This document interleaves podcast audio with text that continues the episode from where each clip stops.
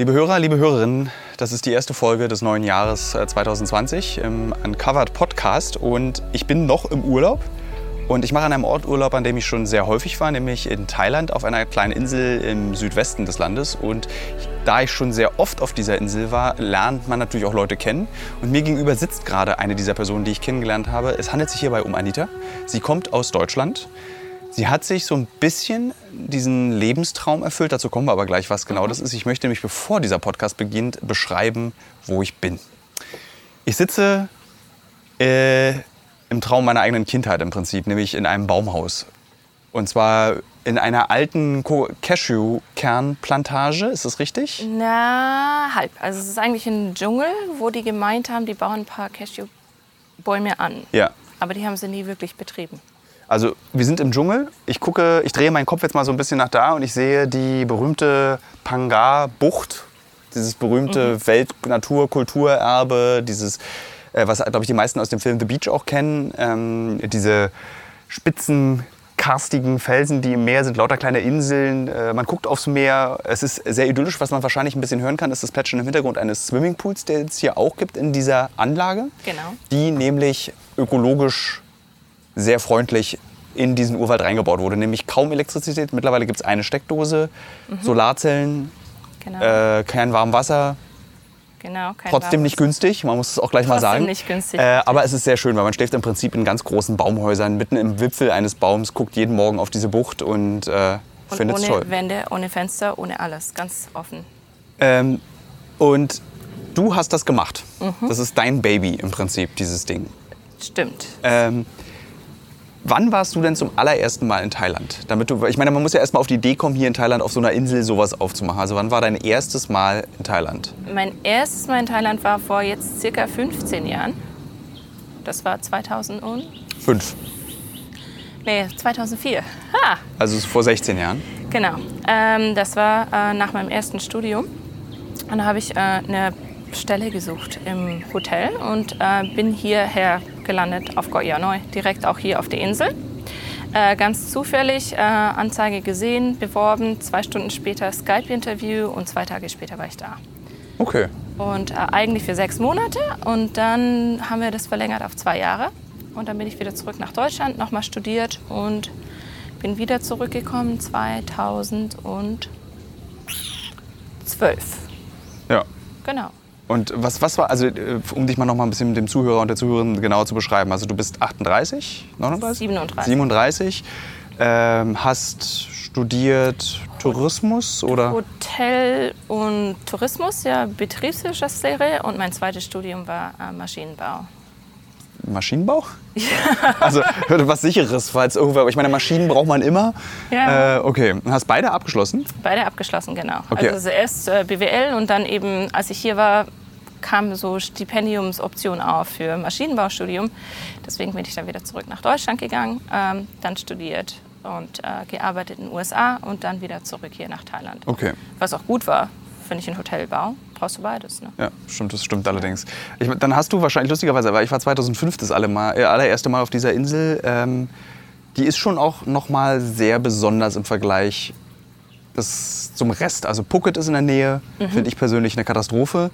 Ja. Nicht aushaltbar. Ähm, in der Nähe ist Phi, diese berühmte Insel mit diesem schmalen Strand in der Mitte und sehr vielen Geschlechtskrankheiten auf dem einen Strand und sehr viele Rentner auf dem anderen Strand. Genau. Ähm, auch das finde ich unerträglich. Ähm, was ist, findest du, ist das Besondere an dieser Insel? Das Besondere an dieser Insel ist, dass wir so eine ganz kleine eigene Kultur haben. Und das kommt daher, dass äh, die Leute, die hier leben, die sind ursprünglich aus einer südthailändischen Provinz an der Grenze zu Malaysia. Und es waren damals, ähm, wie heißt das auf Deutsch? Äh, Refugees? Äh, Flüchtlinge. Flüchtlinge, genau. Das waren Flüchtlinge, die sind mit dem Boot hier hochgefahren und haben sich niedergelassen auf unserer Nachbarinsel Koh Yao Yai. Das ist zehn Minuten mit dem Boot entfernt. Ist eine andere Provinz, die sich dort niedergelassen hat. Und die haben sich hier ihre eigene Kultur entwickelt. Also sie haben sehr viel Thai-Mentalität, aber es ist eine fast hundertprozentige muslimische Insel in Thailand, was sehr witzig ist für viele Leute. Ähm, und sie haben ein sehr enges ähm, Verhältnis zueinander. Eine sehr starke Kultur, sehr konservativ, aber trotzdem sehr offen durch die Thai-Mentalität. Und alle leben hier so im Einklang mit der Natur. Und das ist ganz wichtig für die. Deswegen gibt es hier auch nicht diese großen Hotelbauten, wie man die in Phuket oder sowas findet, weil äh, die einheimischen Menschen das ein bisschen Ja. reduzieren möchten. Es ist ja auch im Vergleich zu anderen Orten in Thailand relativ teuer auch. Also es ist keine günstige Insel. Das stimmt. Äh, wenn ich in Deutschland gefragt werde, so warum ich hier auf diese Insel immer fahre, sage ich, es gibt hier nur bekackte Strände und äh, Das stimmt. Also- das ist unser Vorurteil, bekackte Strände. Das ist tatsächlich so. Sind, ja, es kommen dadurch relativ wenig Touristen einfach, aber es gibt natürlich auch Strände, an denen man baden kann. Mhm. Äh, äh, aber eben der größte Vorteil ist, du hast eben dieses, was du beschrieben hast, mit dieser eigenen Mentalität und dieser eigenen Kultur hier. Genau. Das ist so, die Insel existiert nicht ausschließlich nur für Touristen, wie Phi zum Beispiel. Genau, also die Insel lebt tatsächlich von dem, was sie produziert. Ähm, Tourismus ist eher so ein Nebeneinkommen, wird aber jetzt gerade mehr und mehr zum Haupteinkommen. Ja. Vor allen Dingen, weil zum Beispiel der ähm, Kautschukpreis äh, gesunken ist und die Meere ein bisschen überfischt werden. Das heißt, Fischerei und Kautschuk macht jetzt gerade nicht mehr so viel Einkommen. Das heißt, das geht jetzt mehr und mehr in, äh, in Tourismus und das kannst du selber auch sehen, Ja. was hier passiert ist in den letzten fünf, du bist auch schon 15 Jahre Ja, ja, hier. 15 Jahre komme ich auf diese Ja, Insel. Wahnsinn. Ähm, was in den letzten 15 Jahren passiert ist. Also vor 15 Jahren gab es an den meisten Orten noch keine zementierte Straße richtig.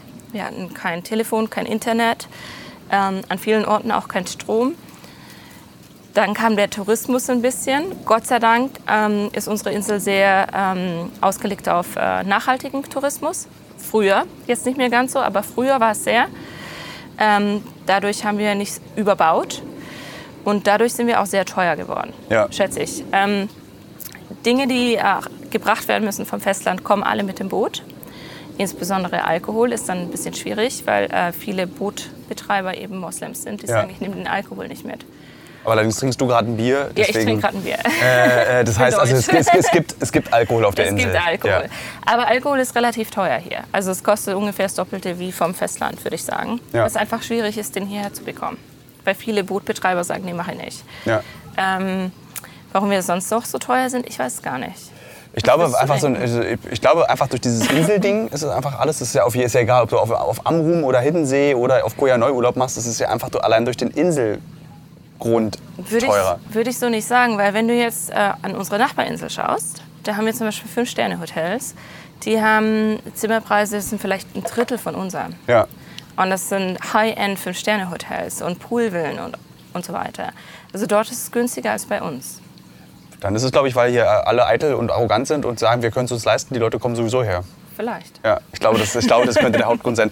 Der, lustigerweise ist der, der Grund, warum ich im Übrigen diese Insel 2005 entdeckt habe, ist, weil ich mit meiner damaligen Freundin und mit meinem damaligen besten Freund und seiner Freundin, äh, wir sind fast ersoffen im äh, Indischen Ozean. Wir waren auf dem Weg nach Kursurin und auf Hälfte der Strecke zurück ist unser Speedboot kaputt gegangen Scheiße. und fing an zu sinken.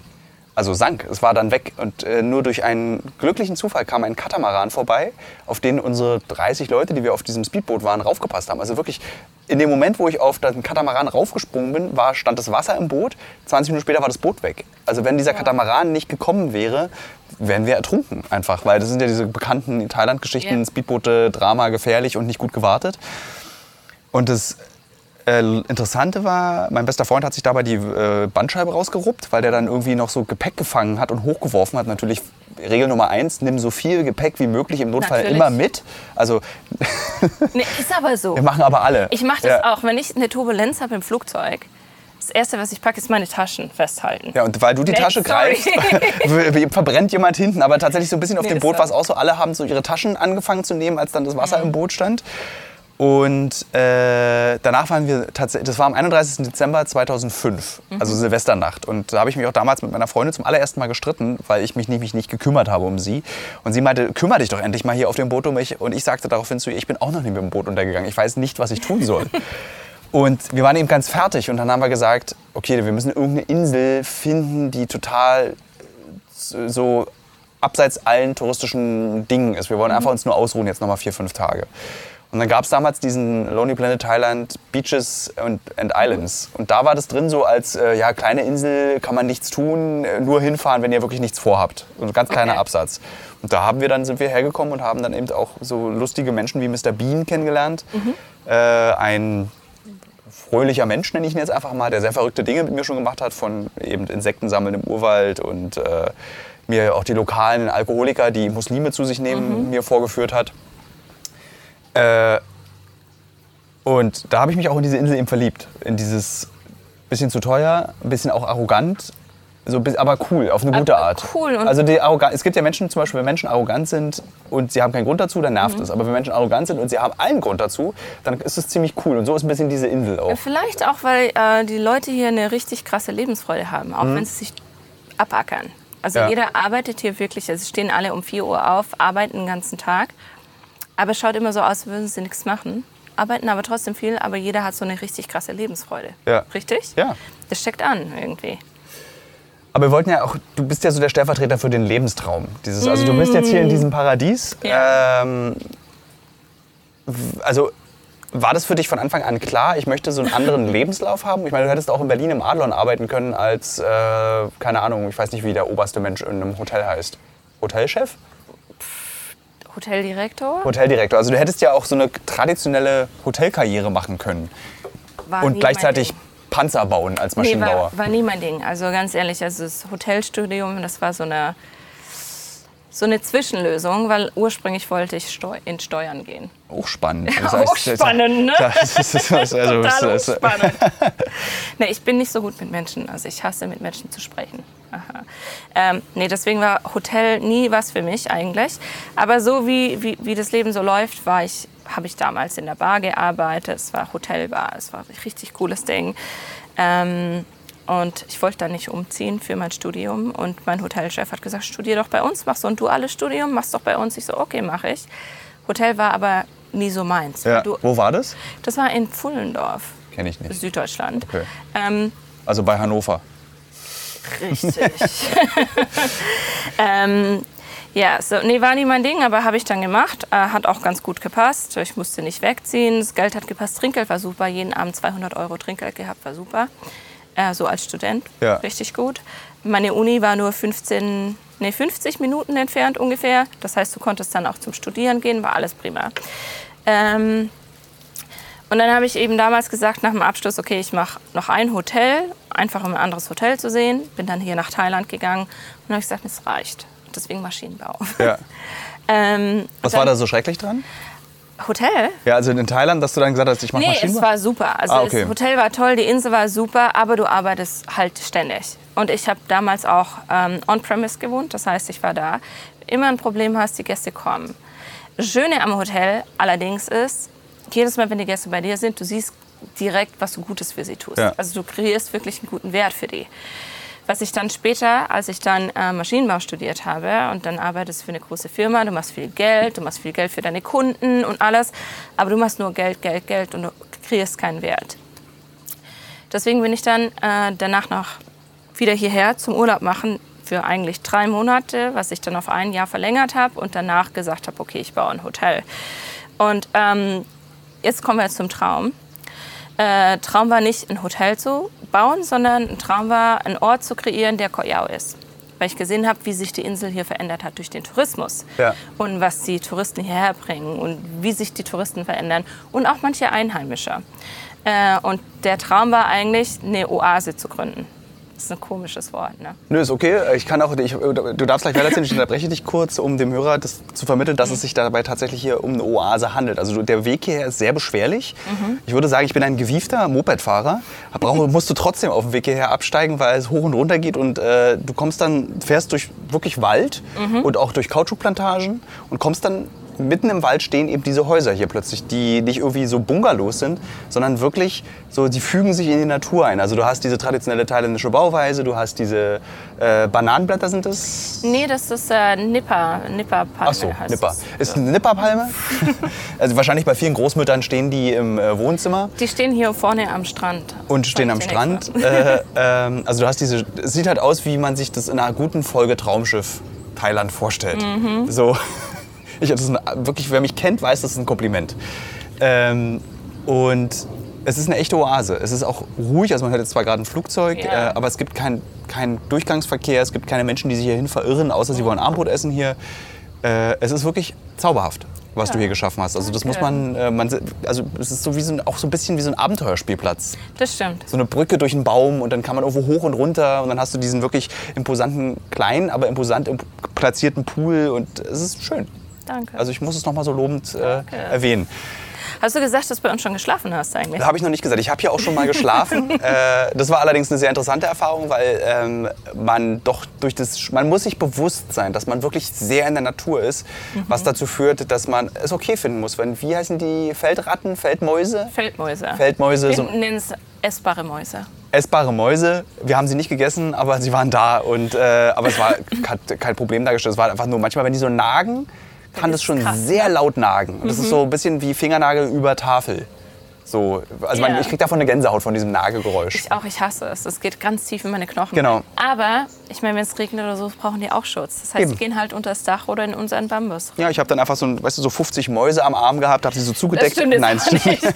Aber ich erinnere mich, ich glaube, wir hatten, glaube ich, damals gesprochen, was kann man denn machen, um die wegzutun? Und da haben wir über Chiliöl und sowas gesprochen. Das kann durchaus sein, glaub, ja. Das war deine Idee. Ich hätte sie dann ab in der Nacht 8 hätte ich sie gerne einfach abgeknallt, weil ich einfach mal durchschlafen wollte und mich nicht vom Nagen wecken lassen wollte. Aber das machte nichts, weil es gehört einfach dazu. Also ich habe ja, wenn man in der Natur schläft, gehört eben Naturnervigkeiten mit dazu. Und das muss man immer wissen. Mhm. Das sollte, also es ist eben nicht äh, eben irgendwie so ein Marriott-Hotel, wo äh, alles abgeriegelt, abgesiegelt ist, sondern du bist den Gewalten dieser Natur ausgesetzt, sei es Maus oder Wind. Das spielt keine oder Rolle. Regen. Oder Regen, genau. Ja. Genau, aber so, Traum. Traum. Ja, so, du hast jetzt. Äh, also die Idee war, äh, ich wollte Koyao bauen, so wie Koyao damals war. Also so wie ich Koyao gekannt ja. hatte, als ich das erste Mal hier war. Erzähl weiter, ich kontrolliere nur, ob die Aufnahmegeräte laufen. Ähm, und ähm, deswegen haben wir das gebaut. Und dann haben wir lange, lange Story, bis wir dieses Stück Land hier gefunden haben. Warte mal, hier gibt es so ein kleines technisches Problem, sehe ich bei diesem Aufnahmegerät jetzt hier. Warum zeigt er mir nicht an? Spricht er mit meiner Haut, oder? Nee, da ist kein. Aber dann. Ne? Irgendwie muss es dann, aber er zeichnet auf. Mhm. so, dann müssen wir einfach darauf vertrauen, dass er hier ganz regulär aufzeichnet und es nur nicht einfach gerade anzeigt.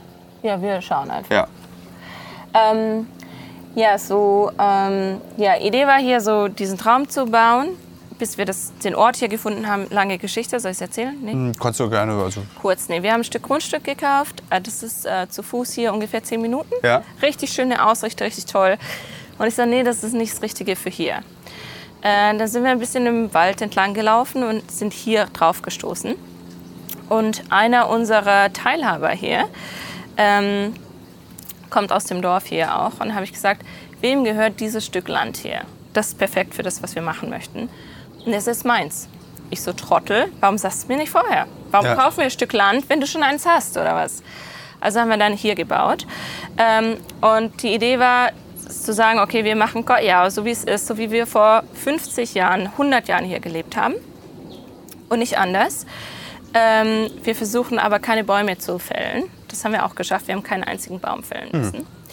Ähm, dann war es aber schwierig, jemanden zu finden, der für uns baut weil die sagen, das mache ich doch nicht, ich bringe doch nicht alles hier hochgetragen und baue hier um die Bäume rum, das kannst du vergessen, Anita. Ähm, haben wir aber jemanden gefunden, der war gut, hat es auch gut umgesetzt. Nicht ganz so, wie es geplant war. Und dann haben wir es gebaut.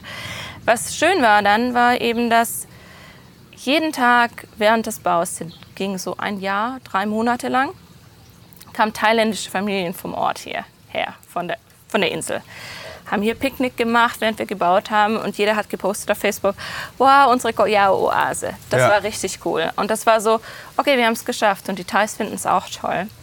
Und auch unser Personal, das hier arbeitet, der sagt immer, das ist schön, das ist einfach zu Hause. Ja. das ist eigentlich so mehr oder weniger der Traum. Der Traum dazu war noch zusätzlich zu sagen, okay, wir bauen irgendeinen Ort, wo du nichts brauchst, wie Internet oder Telefon oder was auch immer, sondern dass du hier einfach so in der Natur sein kannst und dich selber empfinden kannst und einfach, wie sagt man dazu? Äh, dich finden kannst. Also ja, nicht nur dich finden, sondern einfach du sein kannst. Ja. Einfach echt sein kannst. Und das haben wir hier geschafft. Wir haben viele Gäste, die kommen hierher, so aufgeblasene Lippen und Titten und was auch immer. Ja? Ja, haben wir viel. Komm mit Stöckelschuhen hier an, so Check-in. Ja, du weißt, wir haben kein Wi-Fi, richtig? Und kein heißes Wasser und kein Föhn und sowas. Äh, nee, wusste ich nicht. Aber so nach zwei Tagen merkst du dann, die haben dann kein Make-up mehr. Sagen sie, nee, ich mache kein Selfie. Ich so, das schaut so schön aus. Ja. Und dann plötzlich fängt es an, dass sie sich selber wiederfinden. Also es ist auch ein bisschen detoxen kannst du hier von der, vom 21. Jahrhundert eigentlich. Ja, so, das ist so eigentlich so das Ding, was die meisten Leute mittlerweile hier machen auch. Ja, Ja. Digital Detox. ja. War das dein Plan oder hat sich das dazu entwickelt? Das hat sich mehr oder weniger dazu entwickelt. Also es war einmal so ein bisschen geplant für ein bisschen so Burnout-Retreat, so Stressreduzierung, Gedönse. Äh, einer meiner Teilhaber, der wollte aber, dass wir hier Internet haben, schöne Fenster und sowas. Ich so, ne, kannst du vergessen, meine Ja. ich. Äh, ich so, das bleibt Natur und Detox. Und sobald du dann anfängst, eine Minibar im Zimmer zu haben, dann musst du mehr machen. Ähm, das war so einer der Gründe, weil das ist wie Goya früher war, eben vor 50 Ja. Jahren. Selbst als du vor 15 Jahren hergekommen bist, hast du hier Internet? Nee. Es gab tolle Internetcafés mit diesen Modems, die noch Geräusche Ja, machen. richtig cool. Ja. Aber bist du da viel hingegangen? Nee. Nee. Siehst du? Und warum sind die Leute früher nach Goyao gekommen? Um eben die Insel zu erleben. Ja. Und sobald du dann ständig am Telefon bist, in Instagram und bla bla bla bla bla bla, dann ja. hast du nichts mehr von der Insel, richtig? Aber trotzdem war ja diese, also so dieses Lebenstraum verwirklichen im Ausland ist ja nicht risikoarm. Also so, man kennt ja auf Kabel 1 oder Vox gibt es ja diese Sendung irgendwie, wo eben Leute versuchen, in Addis Abeba irgendwelche Ah, ja. Wurstbäckereien herzustellen. Oder du hast es auch in Thailand eben, diese deutschen Restaurants, wo man dann so, Stimmt. so, du bist, erstaunlicherweise bist du aber jemand, der sich entschieden hat, gar nichts Deutsches hierher zu bringen, sondern du sagst, ich will lieber versuchen, den thailändischen Lebensweg, beziehungsweise den Koyao-Lebensweg, dem europäischen Gast oder dem, äh, dem ausländischen Gast zur Verfügung zu Genau, stellen. also unsere Idee ist tatsächlich wirklich alles, was hier ist, kommt von hier. Also Ja. sei es unser Shampoo, Essen, unser Personal, alles kommt wirklich von hier. ja. Ähm, schwierig, ja, Geschäfte in Thailand zu haben, ist schwierig. ja. Ich würde Warum aber ist sagen, schwierig? Na, warum ist schwierig? Ich meine, selber ein Geschäft aufzumachen in Deutschland ist auch schwierig, oder? Ja. Also ich, würd, ich hätte mich, glaube ich, weniger getraut, ein Hotel in Deutschland aufzumachen als hier. Okay. Würde ich jetzt fast gar sagen. Ja. Also hier ist, glaube ich, eher so für mich einfacher. Vielleicht auch deswegen, weil ich die Thai, äh, Thai-Sprache spreche und schreibe. Und weil ich sehr gut vernetzt bin, glaube ich. Und das ist, glaube ich, einer der Gründe, warum das dann relativ einfach ist. Also ich habe viele Freunde, die haben hier ihre Geschäfte aufgebaut, Ausländer auch. Ja.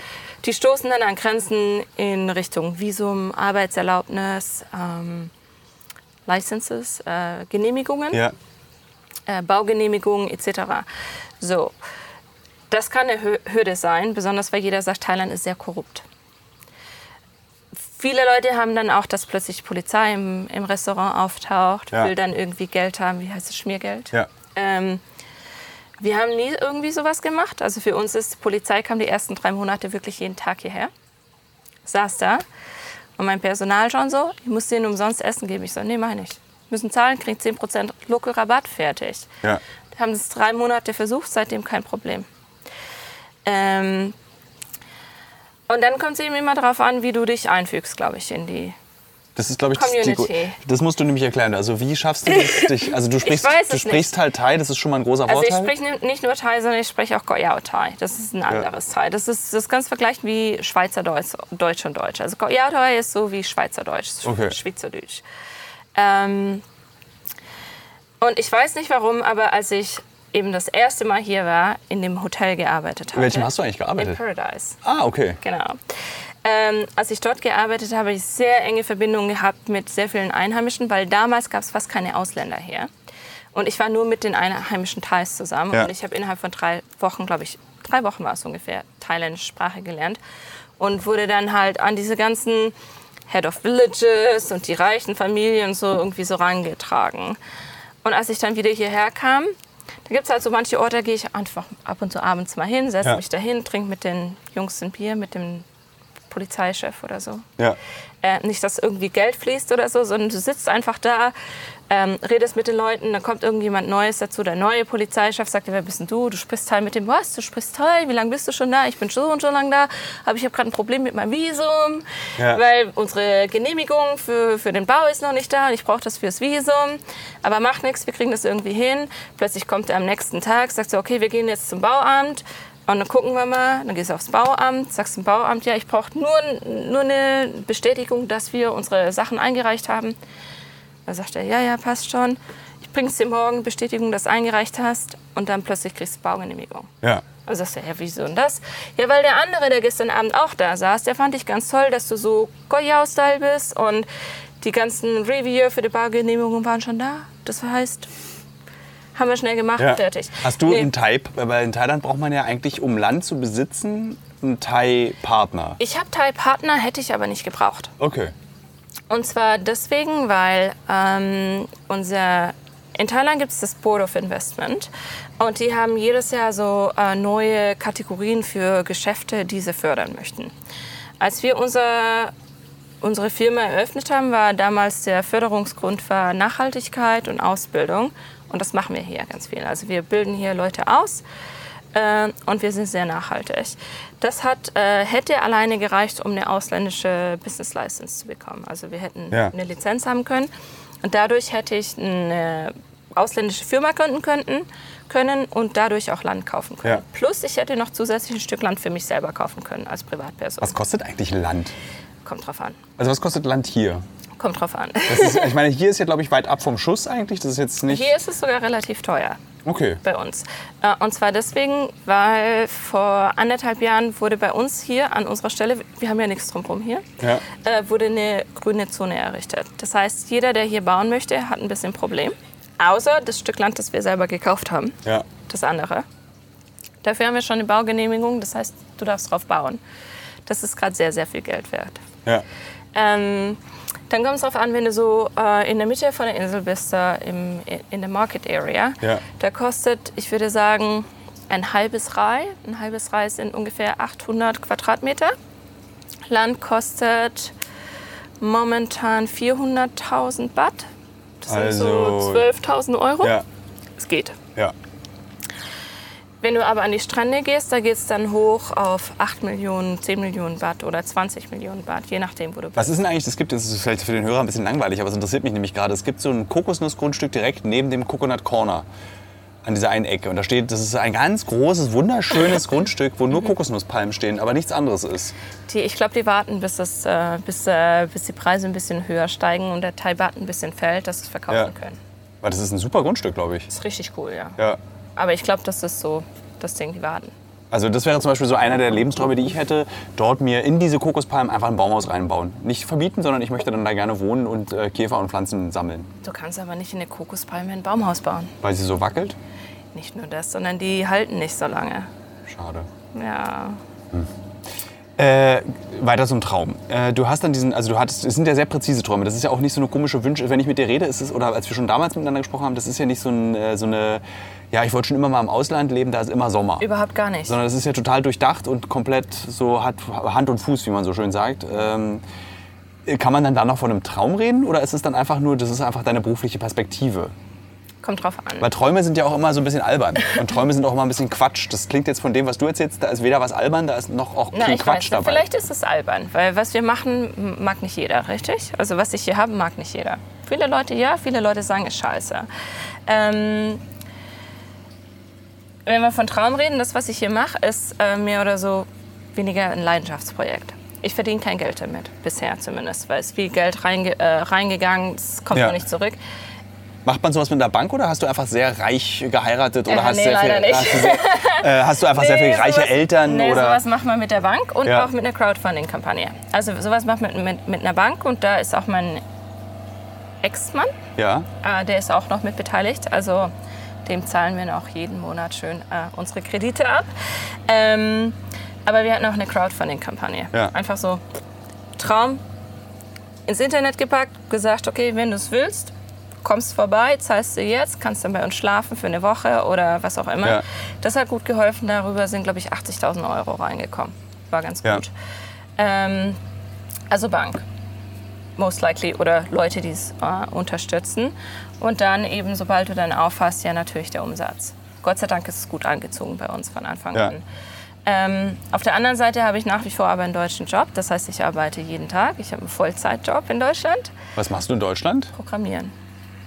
Programmieren und ein bisschen Marketing. Okay. Ja, ja, Das kannst du von überall. ja, ja. Richtig.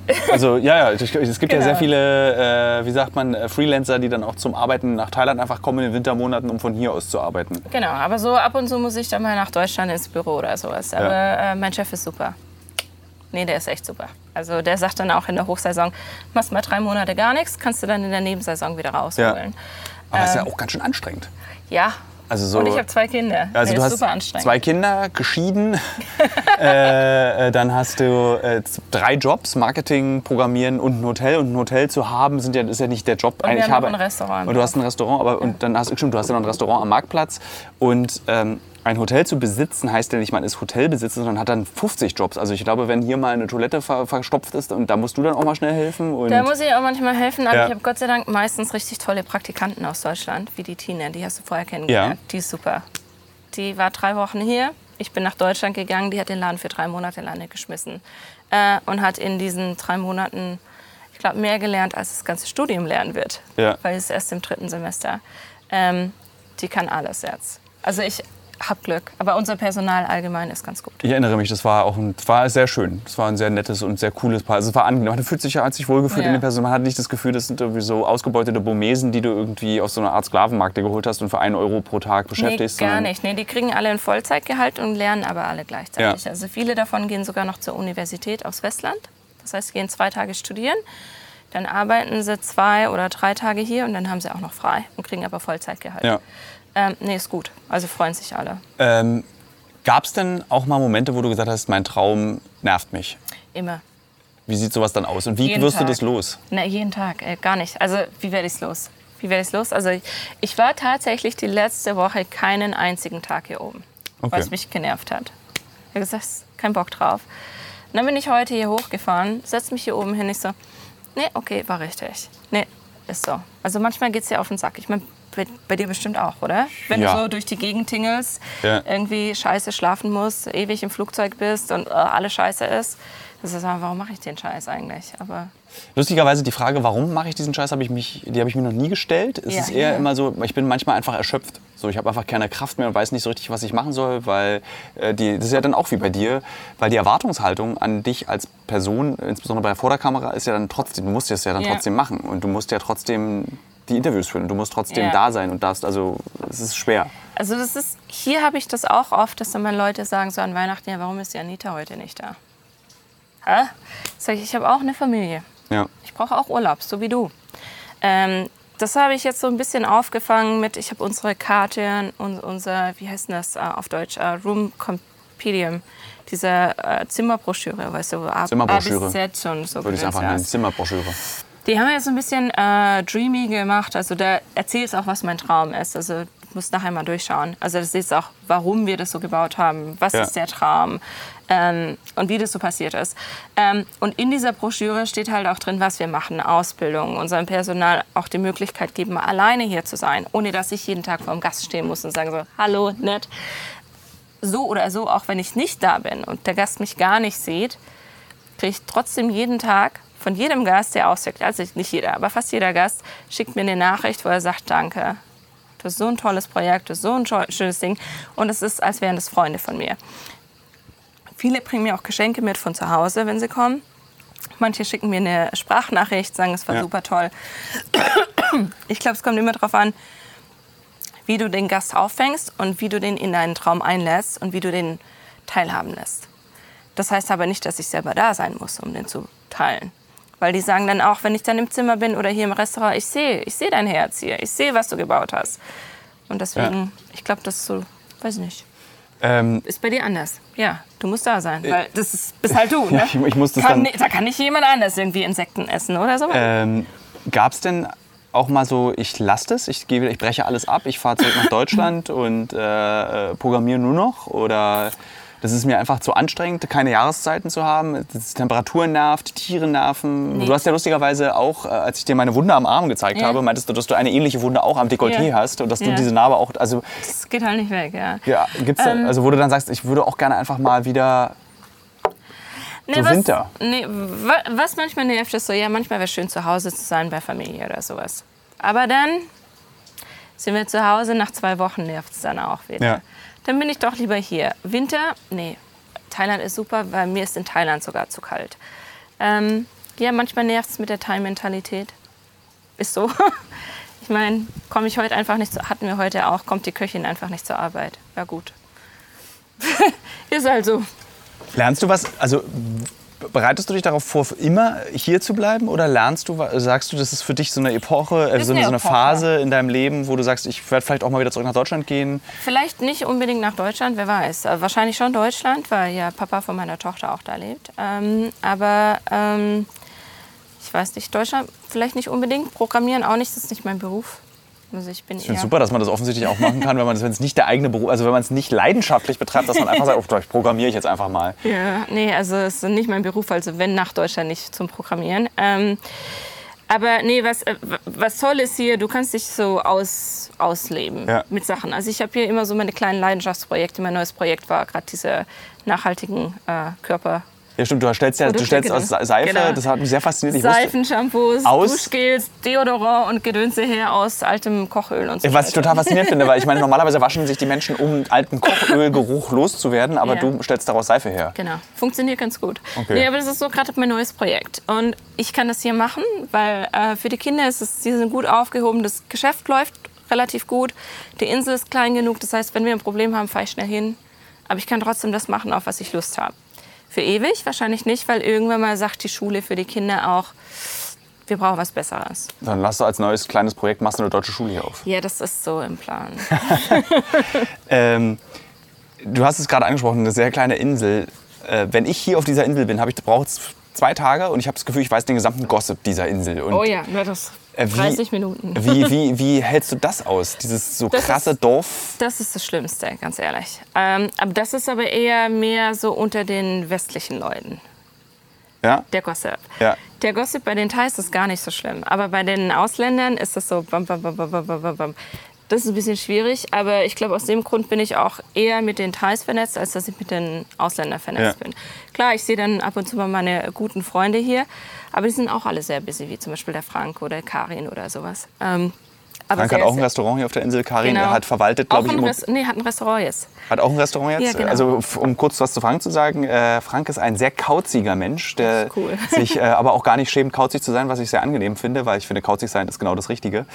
Ähm, und er, er, war früher, was ich total cool finde, in Berlin in einer Paris-Bar hat er gearbeitet, ja. was ja so ein Hipster, nee Quatsch, eigentlich so ein alte Leute-Treffpunkt für Westberliner ist und äh, teures, gutes Restaurant.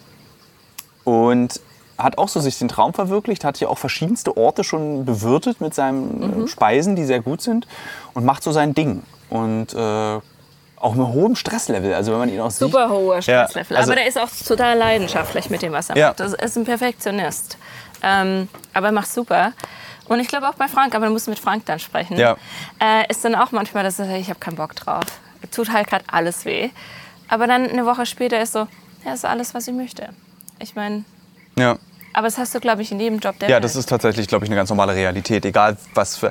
Ähm, wenn du jetzt dich selbst betrachtest, würdest du dann immer eigentlich noch von einem Traum sprechen oder würdest du sagen, nee, so hätte mein, so, so verläuft mein Leben, so ist meine Person, so bin ich. Das ist, weißt du, so, wenn du in Deutschland sitzt und sagst, ich habe diesen Traum, dann ist es ja oft so, dass man das nicht verwirklicht, weil eigentlich das Leben dazu nicht reicht, diesen Traum zu verwirklichen. Aber du.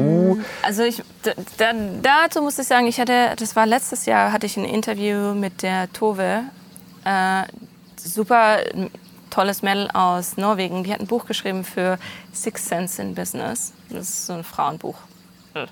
Aber ähm, da geht es auch um Traumverwirklichung und warum Frauen nicht das machen, was sie möchten. Und ich habe gesagt, du, wenn du, du kannst einen Traum haben, du kannst davon träumen. Oder du kannst anfangen, deinen Traum zu verwirklichen. Und wenn du den verwirklichst, das heißt, wenn du sagst, ich will zu dieser Scheißinsel da drüben schwimmen, dann kannst du das auch. Du musst nur an dich glauben und du musst auf dich hören mit allen. allen Oder also wenn ich jetzt sagen würde, ich will zu dieser scheiß Insel rumschwimmen und an mich glaube, dann äh, sauf ich ungefähr. Nein, dann machst du halt eine Pause und liegst halt im Wasser. Und dann kommt irgendeine Würfelqualle und dann...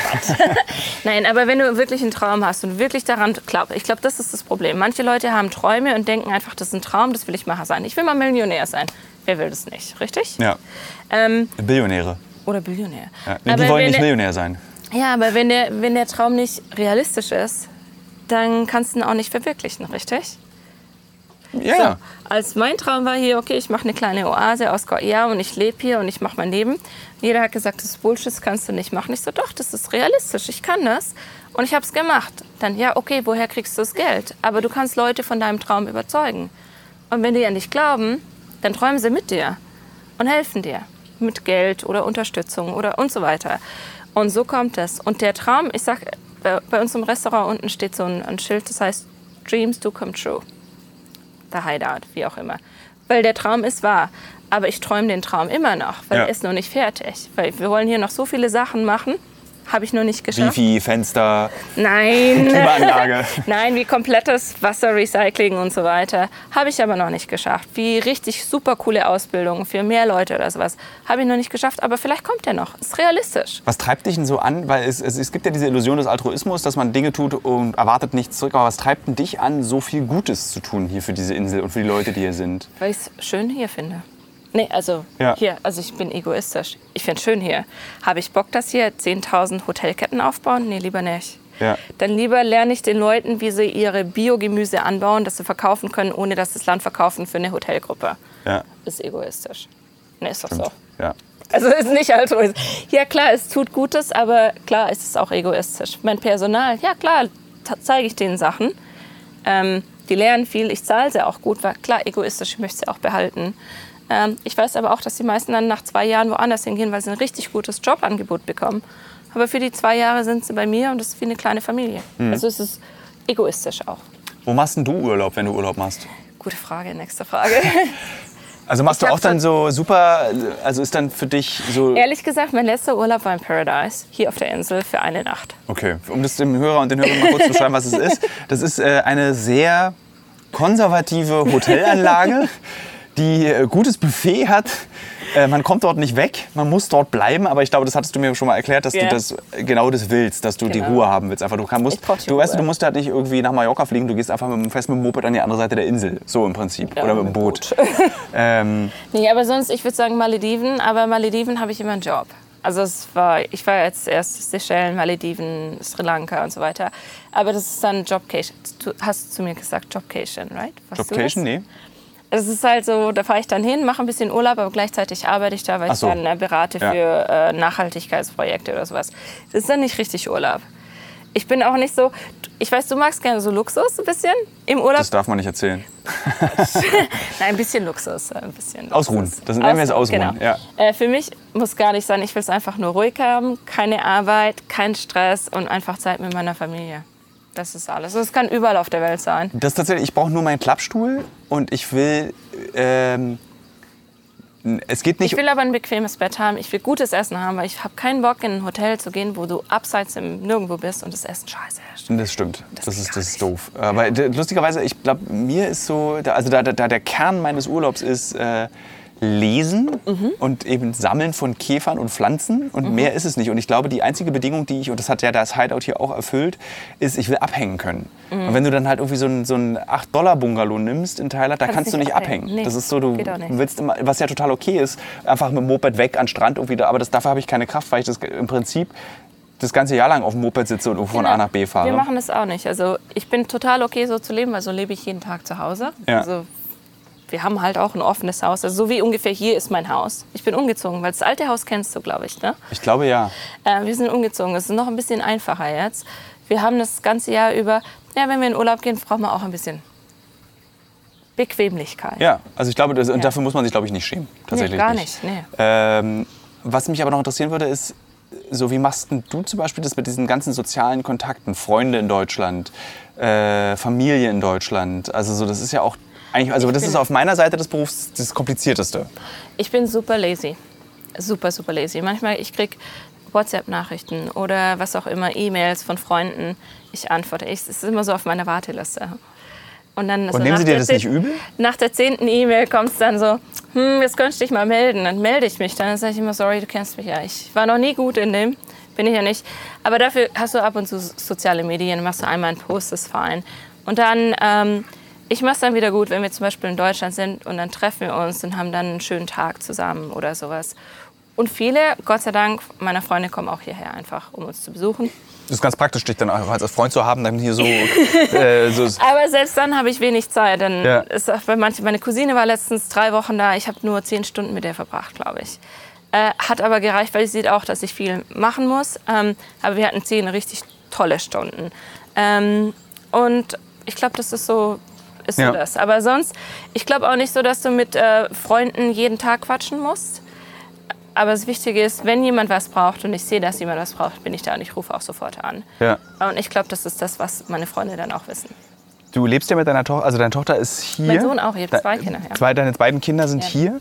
Äh, wie funktioniert denn eigentlich, wenn du so viel arbeitest, ähm, so viel zu tun hast, sowas wie, also du bist geschieden, Mhm. äh, aber so Liebe und eine Beziehung führen und äh, du, also hast du dann einen Thai-Freund? Der Nee, das- ich habe einen Kanadier. du hast einen Kanadier. Ja. Ist der immer hier oder ist der, Der ist ähm, die meiste Zeit da, ja. Okay. Und Der ist gerade auch da. Dann ist es für den okay, weil ich glaube, wenn er hier ist, ist es ja gut, weil ich mich nämlich gerade gefragt habe, wenn er irgendwie so einen deutschen Freund hat, aber wo ein Kanadier, wenn er könnte er in Nee, aber dem, dem reicht es auch manchmal hier. Okay. Kriegt so ein bisschen Inselkoller manchmal. Das kann ich absolut nachvollziehen.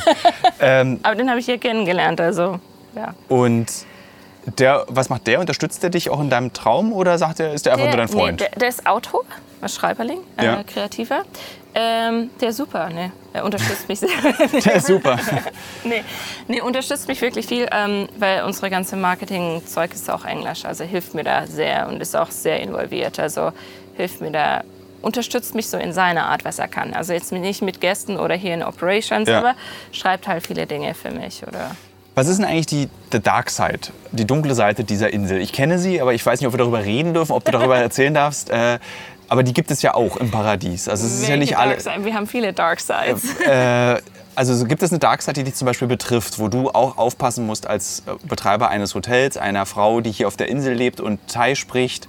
Gibt es etwas, wo du sagst, okay, nee, da muss ich meine Finger raushalten, ich muss ein bisschen aufpassen. Also es, die Insel hat ein großes Drogproblem, das darf man auch. Das hat sie, ja. Äh, also wir reden von Crystal Meth, von diesem Kratom. Kratom, das ist Genau. diese Blätter plus Hustensaft. genau. Ähm, äh, wie Heroin kommt auch ein bisschen. Heroin, tatsächlich. Ja. Das überrascht mich. teilweise. Also, weil es ist ein weiter Weg aus Afghanistan bis hierher. Ja. Ähm, aber also kommst du damit auch in Berührung? Also bei deinen Mitarbeitern? Ja, klar, bei Mitarbeitern ständig. Also du hast immer mal wieder Mitarbeiter, das siehst du dann auch direkt. Ähm, dann äh, gibt es die eine Möglichkeit, was du normalerweise machst als Hotelbesitzer, gehst zur Polizei oder schmeißt sie raus. Oder aber wir versuchen mit denen zu sprechen und sagen, okay, du hast deine Tochter zu Hause, dein Mann ist im Gefängnis wegen Drogen und entweder reißt du dich am Ja. beamen und bist eine gute Mutter für deine Tochter oder auch nicht. Und dann kriegen sie von uns so eine, so eine, so eine Trial Period für drei Monate oder sowas.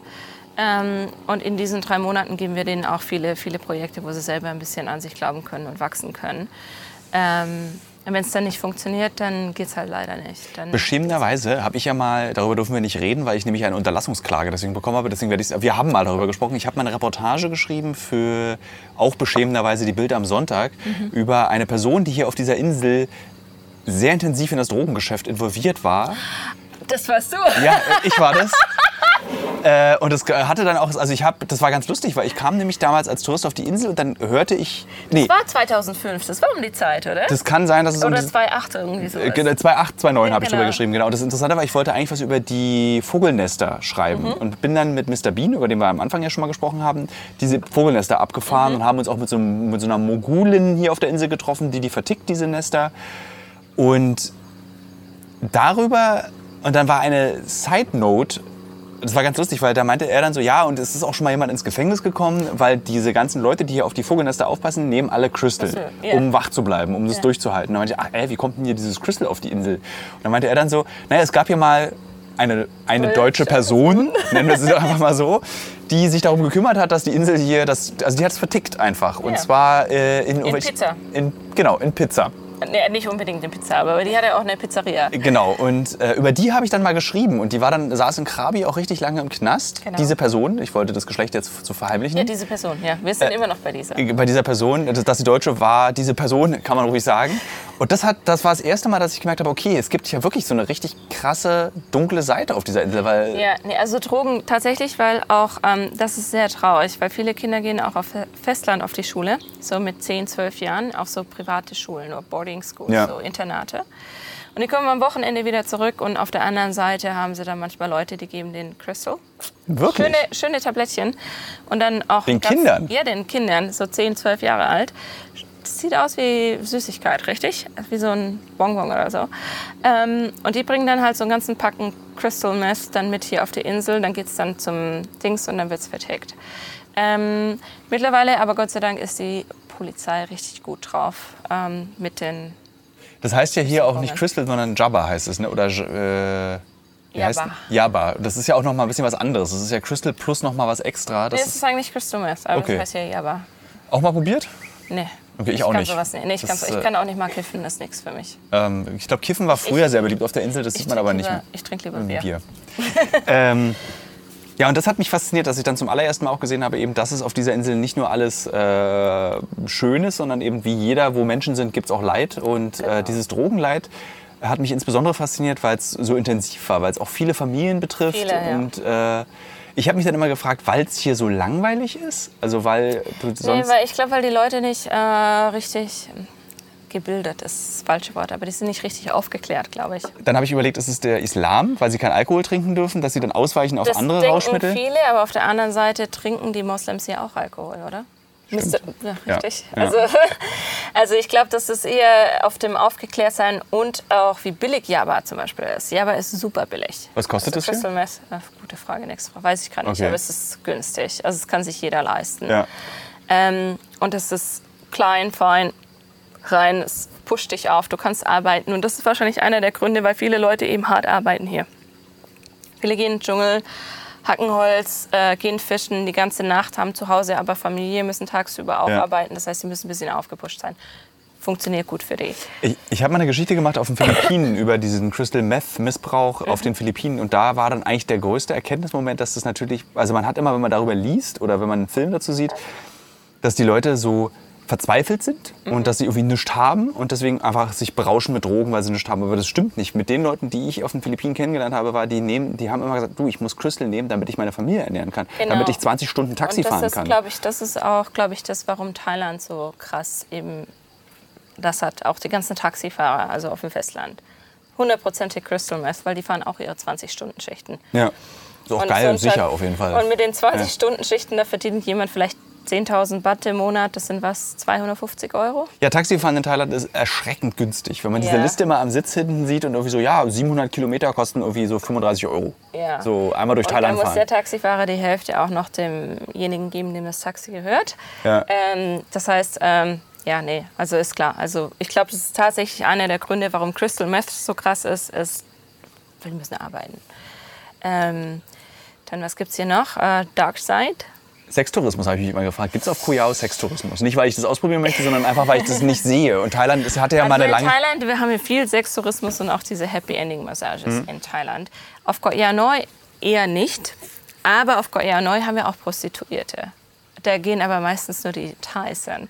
Funktioniert aber ein bisschen anders. Da geht so ein Thai, lädt die Prostituierte zum Essen ein und äh, dann gehen sie schön essen, für Ja. die gut, wie so eine Escort-Dame. Und danach kommt es halt dann zum Sex.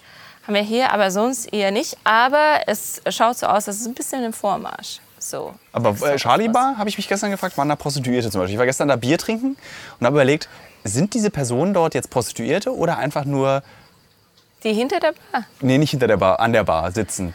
Das weiß ich immer nicht. Also eigentlich Das ist ist Charlie Bar so, selber liebe Hörer, liebe Hörerinnen, das ist jetzt Lästern, Lästern auf Koh Nein, nein, nein. Ich würde sagen, in der Charlie Bar, es gibt so manche Thai-Mädels. Ähm, also ich meine, viele Thai-Mädels verdienen Geld mit Männern.